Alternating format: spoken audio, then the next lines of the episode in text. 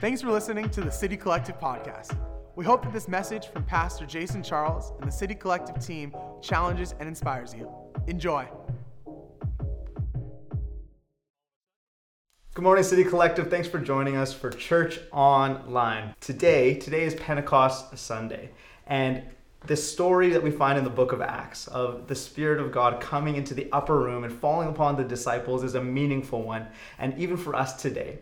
When we think about what that means for us as a church, that we're not just one person with a great idea that we're presenting to everyone else. This is a group of people who have come into a place and encountered the presence of God, that the Spirit of God has fallen upon each and every person in our community, and therefore you have a voice to share and a message that is important to you and important to other people. So today we get the privilege of hearing from 5 individuals in our community that will bless you with their stories and share a little bit of wisdom out of Colossians chapter 3. And so the first thing we're going to do is hear that piece of scripture. So if you could join us in reading Colossians chapter 3, verses 1 to 17.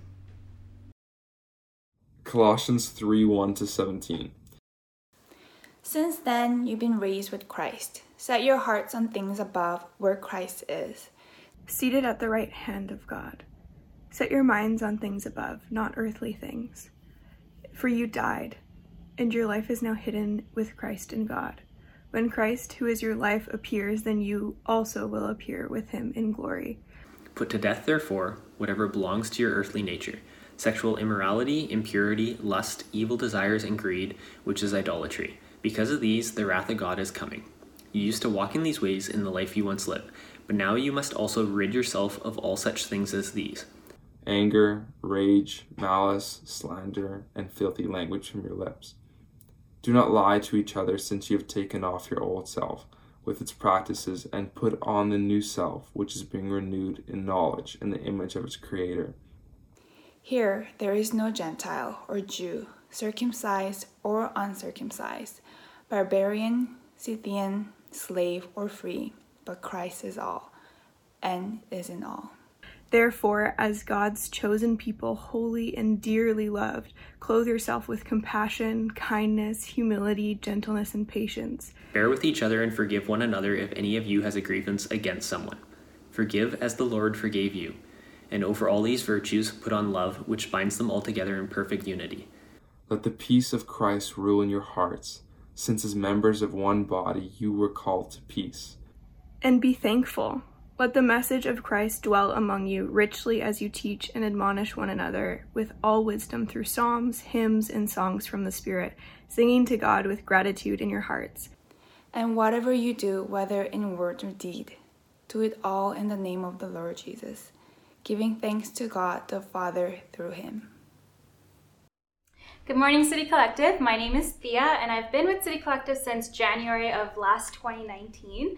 It's been an incredible journey so far. This community has been amazing, and so I feel super privileged to be here to share what's been on my heart with Colossians 3. So when I first read this passage, the first image that popped up for me was the concept of clothing. Now, when we wake up every morning, we put on fresh clothes, and that represents a new day, a new beginning. Amidst this COVID season, I have unashamedly been in the same home outfit for more than just a few days at a time. I would roll out of my bed in my PJs or in my sweatpants, and I would just feel comfortable in it. I didn't have the urgency or the desire to change out of it. It was comfortable and easy to just stay in what I was already wearing. Yet scripture says the contrary. In other words, Paul is telling us to get out of what we know to enter into something new. How many of you in this COVID season have had to put on jeans or something nicer just to be productive for the day? I have totally done that. Putting on new clothes sounds easy, right? I mean, it feels good to have something new and fresh to wear. But notice that Paul says, put to death, therefore, whatever belongs to your earthly nature. Death. That's a big word. So I started to question, Thea, what do you need to put to death? What parts of my old self am I still carrying into this new life? So I realized that new life for me looks like putting to death the shame in which I was living in. My past experiences and hurt in this life have told me and led me to live in this belief and guilt that I was not worthy or deserving of love, that I didn't matter, that I could never belong, and that I could never be enough. This deeply rooted shame within me caused me to run and hide from connection, and it kept me from being my real and authentic self. And most of all, it kept me from God's truth for my life. A few weeks ago, I was determined that I wanted to start dressing more intentionally to represent myself better. Now, shopping just isn't my forte, and I can find comfort in staying in a long sleeve tee and some ripped jeans and some old pair of Converse. One day, though, I came across this website, and maybe you know it, it's called Frank And Oak, and essentially it's a bunch of stylists that get together and put pieces of clothing into a box and ship it out to you. This sounded like the perfect thing for me. I didn't have to do the work, and I can just have access to new clothes and a new wardrobe.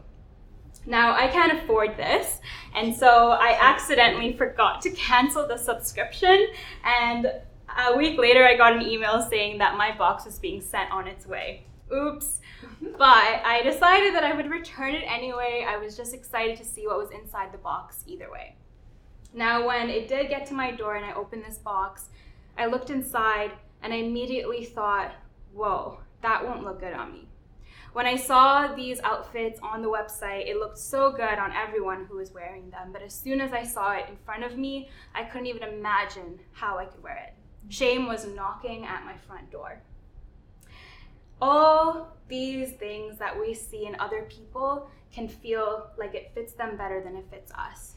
Maybe you feel that. Humility looks great on them, but I have too much pride. Hope sounds genuine from her, but I faced way too many disappointments to experience that again. And how about purity? Purity has been a restoring journey for him, but I'm way too deep in my sexual sin to start now. When we don't put to death our old selves, the new life that God has for us seems intimidating and it seems impossible. It just doesn't feel right for us. It doesn't feel like it'll ever fit. It's like trying to put on new clothes on top of the old ones we already have on. We begin to think that this was never meant for us. Have you ever felt that way? Maybe you and I can't experience joy to its fullest because we haven't let go of our resentments. Maybe we're struggling with genuinely loving others because we haven't faced our anger. Putting on self-compassion and forgiveness for myself felt so shallow and insufficient because I wasn't undressing the shame that I was already wearing. So what does new life look like specifically for you? Which area of your life do you need to put to death and discover newness in? In my own story, I picture myself chained and prisoned to my shame when Jesus came to trade spots with me. He gets me out of my orange jumpsuit and puts it on himself so that I can be set free into this new life. God is our personal Frank and Oak stylist, and he's replacing our orange jumpsuits with fresh new clothes handpicked for each and every single one of us. And the best part is we don't need to return it. Let's step into this freedom together and dress the part to represent God's kingdom.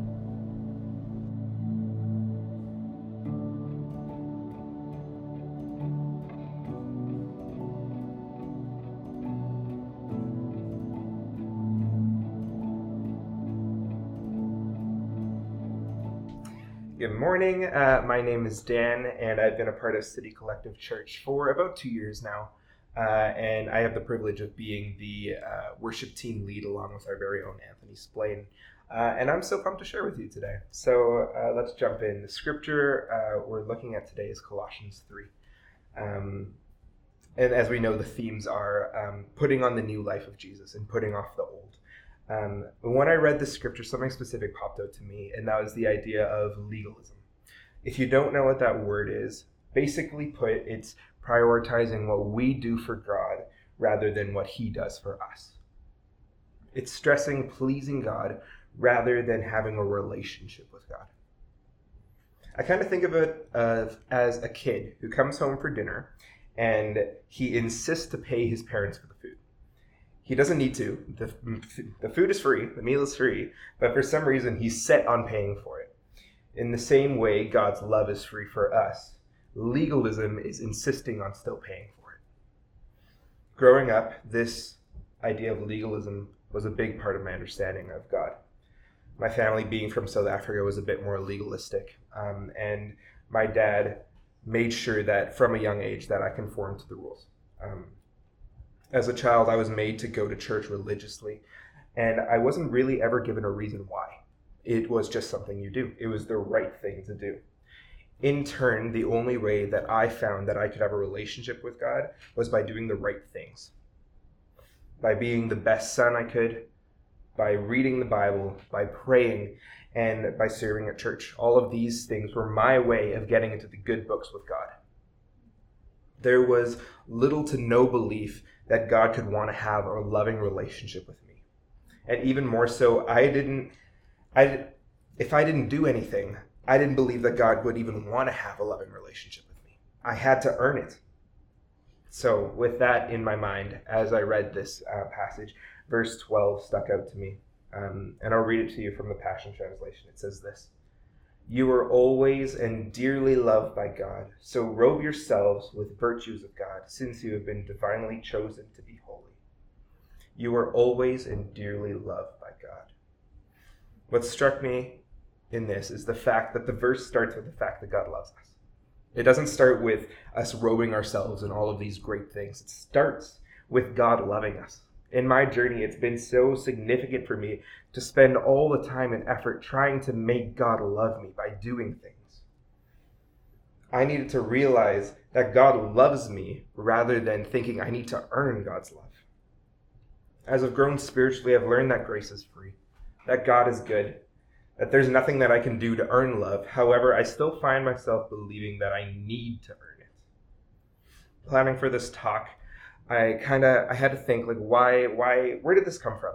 Why can't I just think that God loves me freely? Why can't I just realize that? And I was brought to my relationship with my father.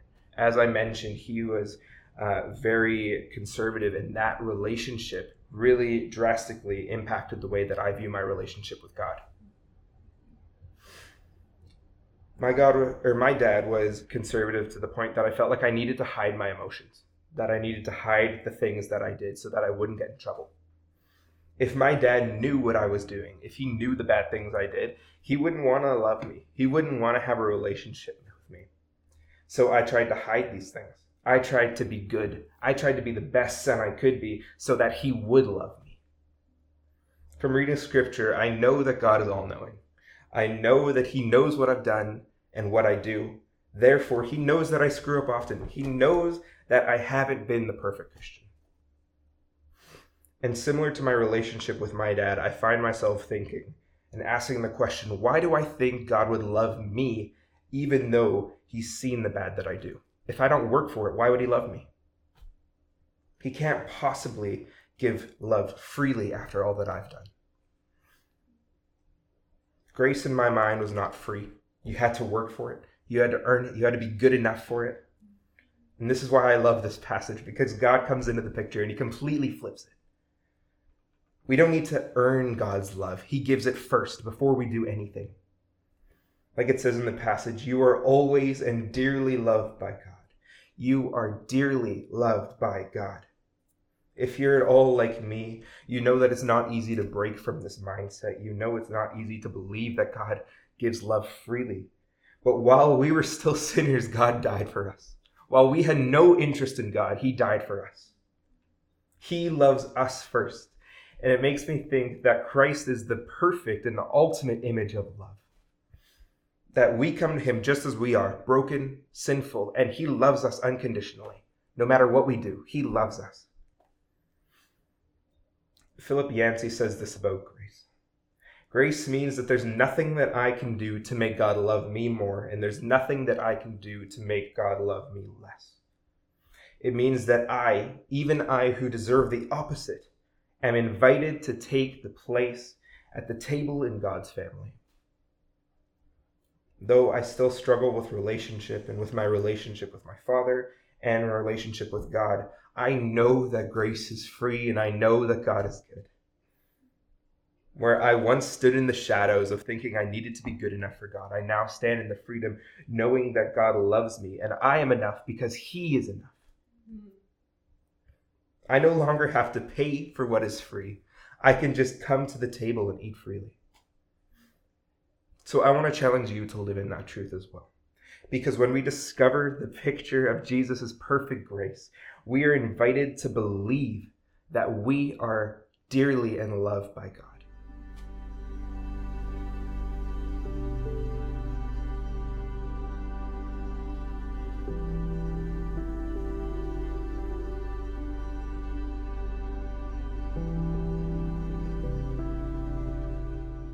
Hi guys, my name is Kirsten and I have the pleasure of serving as one of the co-leads of the production team at City Collective. I'm so excited to be here in your living room or wherever you're watching from.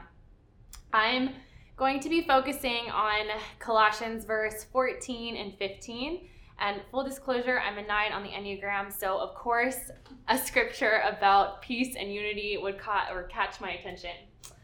Before I get into breaking down scripture, I'd like to share a story with you guys. So when I was in my late teens and early 20s, I played competitive softball. And sometimes at the end of a game, we'd all go out for all-you-can-eat sushi.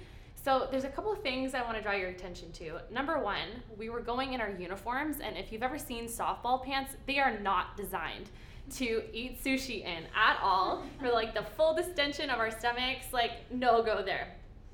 The second thing is athletes and unending something, which was sushi. And so naturally we had sushi eating competitions. And so we'd be around the table, we'd make our orders, we'd be like laughing, we'd be poking fun at each other.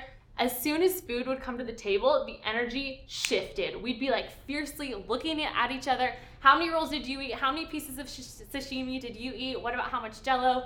And by the end of the night, because we'd been paying no attention to how full we were as we were eating, we would end up with belts undone, jerseys untucked, stuffing rice into like the little teapot so we wouldn't get charged. Pray for me. And some of us would be like waddling to our cars after the fact. So what am I getting at here with sushi eating competitions and putting on love and letting the peace of Christ rule our hearts? Paul tells the Colossians in verse 14 to put on love above all else. So this sounds like an intentional choice and actually kind of simple if you break it down. Put on unconditional love and let the peace of Christ rule our hearts. These verses describe a beautiful interplay of gratitude, peace, and love that are supposed to help us live in peace and unity with each other and with God. But it does seem clear and simple, but when you break it down, our world often lacks peace. So where have we gone wrong? And the question I've been asking myself is, where have I gone wrong? So we've talked about eating too much sushi, wearing completely inappropriate clothing for the occasion, and making a competition out of something that already would end up in full bellies. Sushi isn't bad. All-you-can-eat sushi absolutely isn't bad. But when I was so focused on my teammates and what people were doing around me, I didn't leave feeling very good. Peace is something I always am pursuing. I'm always desiring. Again, shocker, I'm a 9 on the Enneagram.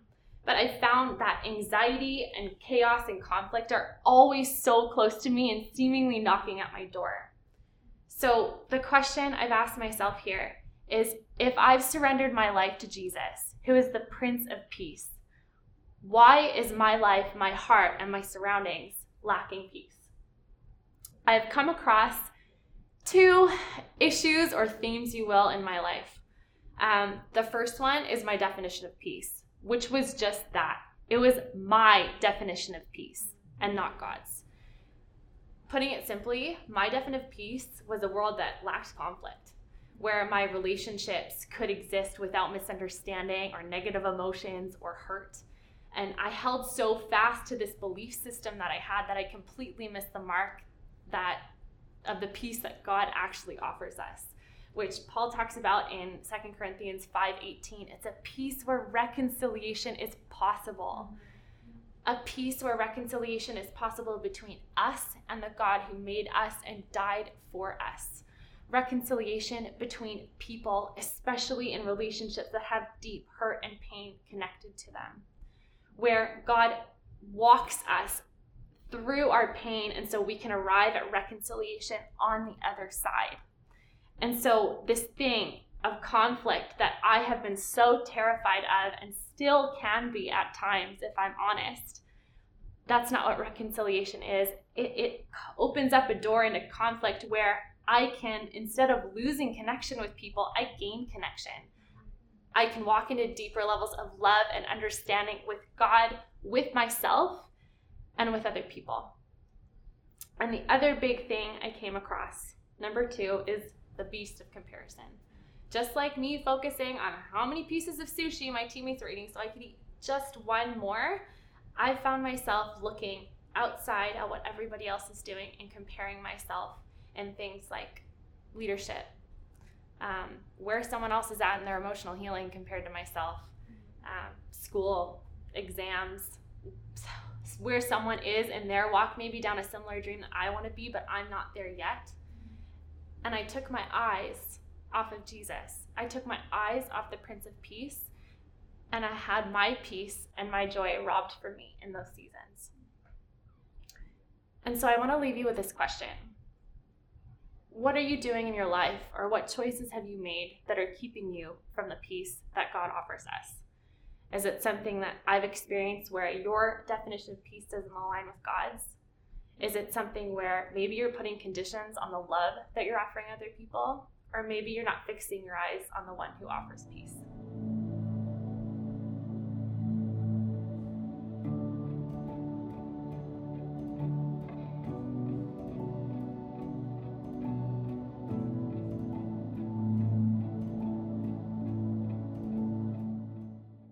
Good morning, my name is Sam. I hope you're all doing well during this season of staying home. My husband Jeremy and I have been attending City Collective for about 2 years. We joined the church just before it launched. This church has been a huge gift to us, and we have had the opportunity to meet some incredible people and build some wonderful relationships. One of my favorite things about City Collective is that it has pushed us outside of our comfort zone in a lot of ways.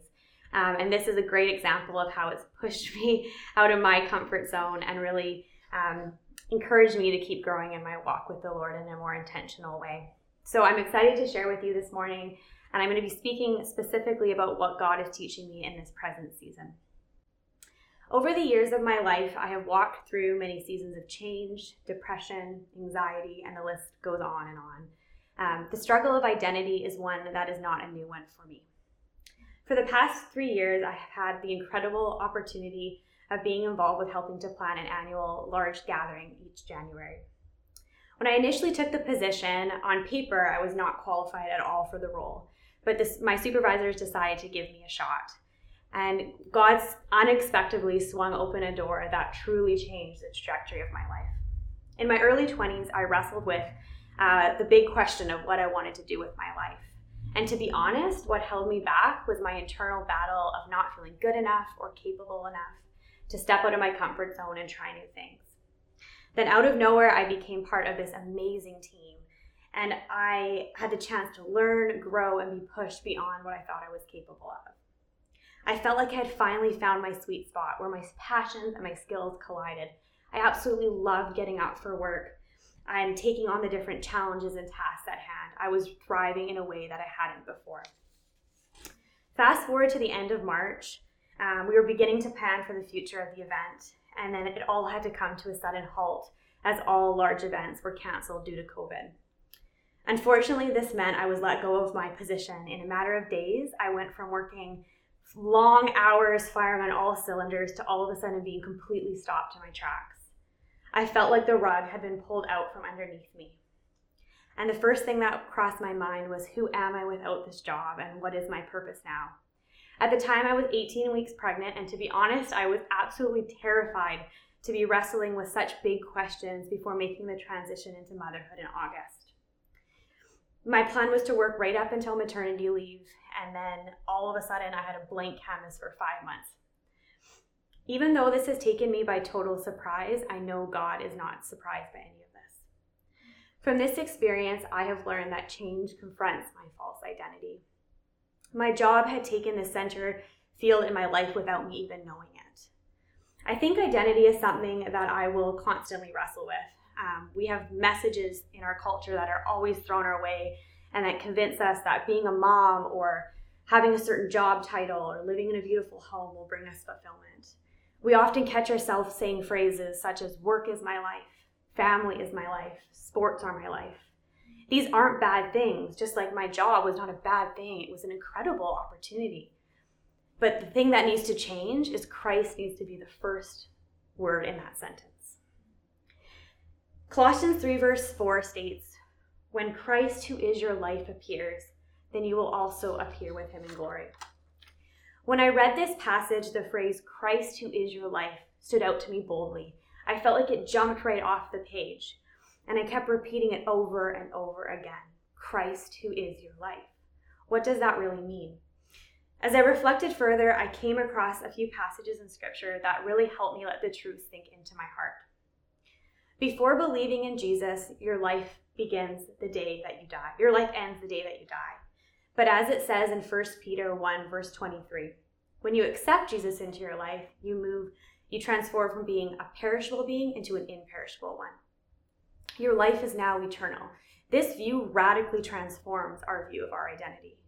Further, in Romans 8, it talks about the Spirit dwelling in us, eternal life inside of us, living, operating, and breathing within us. So what would each day look like if you operated from this perspective? I would contend that our lives would radiate a peace and contentment regardless of our current reality, beautifully bringing glory to our Creator. This truth has resonated with me very strongly in this season of job loss, transition, quiet, and especially during my pregnancy, as my understanding of identity has deepened by experiencing life growing inside of me. I have heard Psalm 139 so many times before, and on my many walks recently, I feel like God has placed this so strongly on my heart. And so what I'm going to do with you this morning is I'm going to read Psalm 139 from the Message, and I want you to close your eyes and let the words soak into your heart and your spirit. Oh yes, you shape me, first inside, then out. You form me in my mother's womb. I thank you, high God, you're breathtaking. Body and soul, I am marvelously made. I worship in adoration. What a creation. You know me inside and out. You know every bone in my body. You know exactly how I was made, bit by bit, like how I was sculpted from nothing into something. Like an open book, you watched me grow from conception to birth. All the stages of my life were spread before you. The days of my life all prepared before I even lived one day. What would your response be if the rug was pulled out from under you today? Where is your life found? Perhaps in your own life, you are searching for identity, and we can all together discover that when we know our Creator deeply, it reveals our identity. God is an unchanging God. Even when seasons change, He remains the same. And that is a powerful place to begin.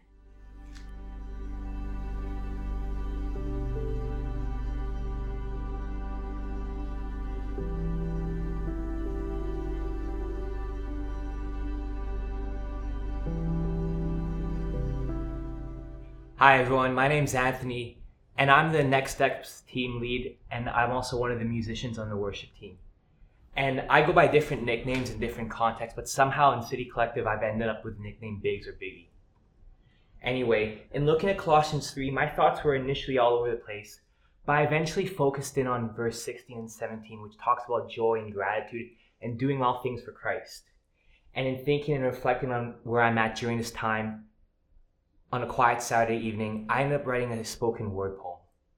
This poem is called Done With That, Thankful For This, and it covers struggles with mental health, but ultimately turning over and putting that away and being thankful for what we have in this present moment.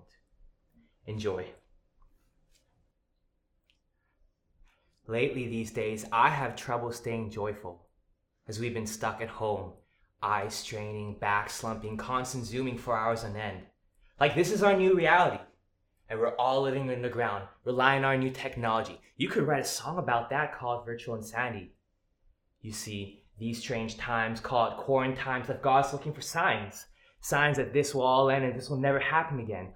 All of us born in the house. Maybe with someone, maybe not, but feeling just a little bit ignored. Every square inch of our home already been explored with Lysol and Mr. Clean.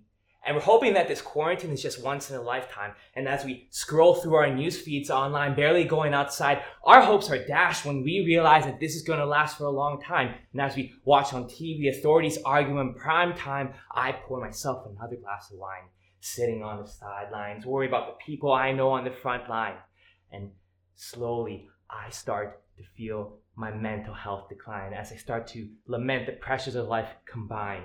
I might need a 1-800 hotline after moments I spent broken down where I've cried, stir crazy on the daily, thinking that the grass is better on the other side. And you ask me to talk about being joyful in Christ when I can barely see past my own melancholy, like I'm slumping deep in my computer chair, like I'm trapped in a jail, like the keyboard keys are the teeth of Jonah's whale. And all of my thoughts are just question marks. And I've lost a fire and a spark. Because weeks on weeks alone, slow dancing in the dark, lacking peace in the fragmented pieces of my heart, have me convinced that I'm void of love.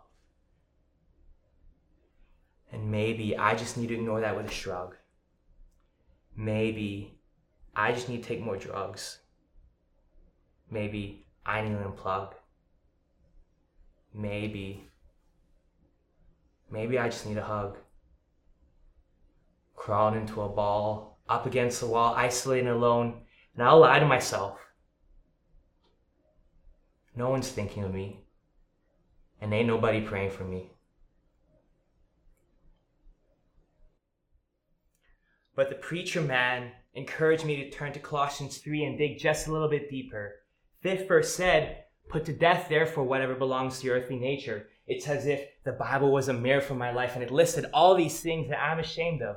You used to walk in these ways in the life that you once lived, but now you must rid yourselves of all such things as these. And I read and I question myself. I'm not sure if I'm the man to be on this podium. I'm caught in the undertow. I've become so numb, not sure what to do with the griefs I've yet to overcome, but I keep on reading and reading. And finally it tells me to be thankful and let the words of Christ dwell. And out of that, sing psalms and words from the Spirit. So I'm writing rhymes of what I've learned during this quarantine. And between the lines, you can glean a little bit of joy and a little bit of wisdom, a little bit of thanks, and trying with some rhythm.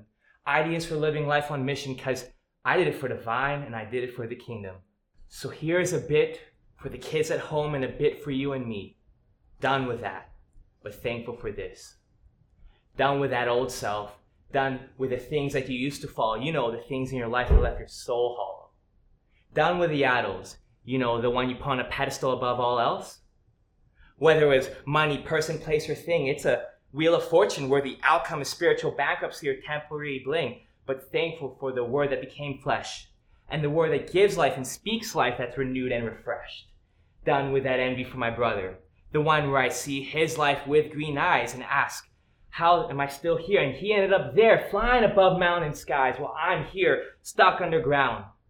But thankful for the knowledge that God sees the whole picture. And in going up, my brother is helping and blessing others, and I, going underground and digging underground, well, I'm just making space for the cornerstone of a life built on God's love. Done with all the lies and the negative thoughts. Done with placing my identity on what I do rather than what God did for me. Done with all the legalisms that led to the isms and the schisms where the letter of the law ruled and rather the spirit of wisdom. Done with the old clothes that don't impress and put on that new armor, watch me drip in finesse. Done with the anxiety that chokes the wellspring of life from where we draw hope, but thankful for the grace that God gives in living life to the fullest, and thankful for the friendships, the day ones that keep us grounded, the real ones that remind me that we're surrounded. Done with all that, the issues that gnaw at our hearts, but thankful that we can let go and let God, who picks us up like two footprints in the sand become one, like when he said it is done, and picks us up and fills us up till my cup runneth over, and all our cups runneth over, and spills forth and gives forth to others. As I see a church that, despite the circumstances and the historical moment we live in, we still sing and shout and praise the name, but the Lord is good and his love reigns forever. And I see a church that will instruct and teach, and they'll not know us just by the words we preach, but our actions and our deeds. And I see a church where the people let the word dwell in their hearts, and they lived it, and you can taste and see the fruit of the Spirit. And they did it with joy, they did it with wisdom. They did it with thanks and a try with some rhythm. They did it with love of life on mission because they did it for the vine and they did it for the kingdom. And after a few weeks in the belly of the beast, it's as if the whale spit me out on the sandy beach. And as I reorient myself in space and time and try to listen to where God wants me to go, I stop and realize I need the church. I need my friends. I need a hug with arms that extend. I'm done with that, but thankful for this, that I don't have to go at it alone, stepping into the new unknown. And so we went with joy. We went with wisdom. We went with thanks and a trying with some rhythm. We went with love of life on mission because we did it for the vine and we did it for the kingdom. Thanks for listening to the City Collective Podcast. We hope you enjoyed that message. Please subscribe to stay up to date with every weekly message. For more information on City Collective, please visit www.citycollective.com. Or if you're in the greater Vancouver area, come visit us for Sunday. You can find more about our church and how you can get involved with what God is doing in the Lower Mainland. Have a great day.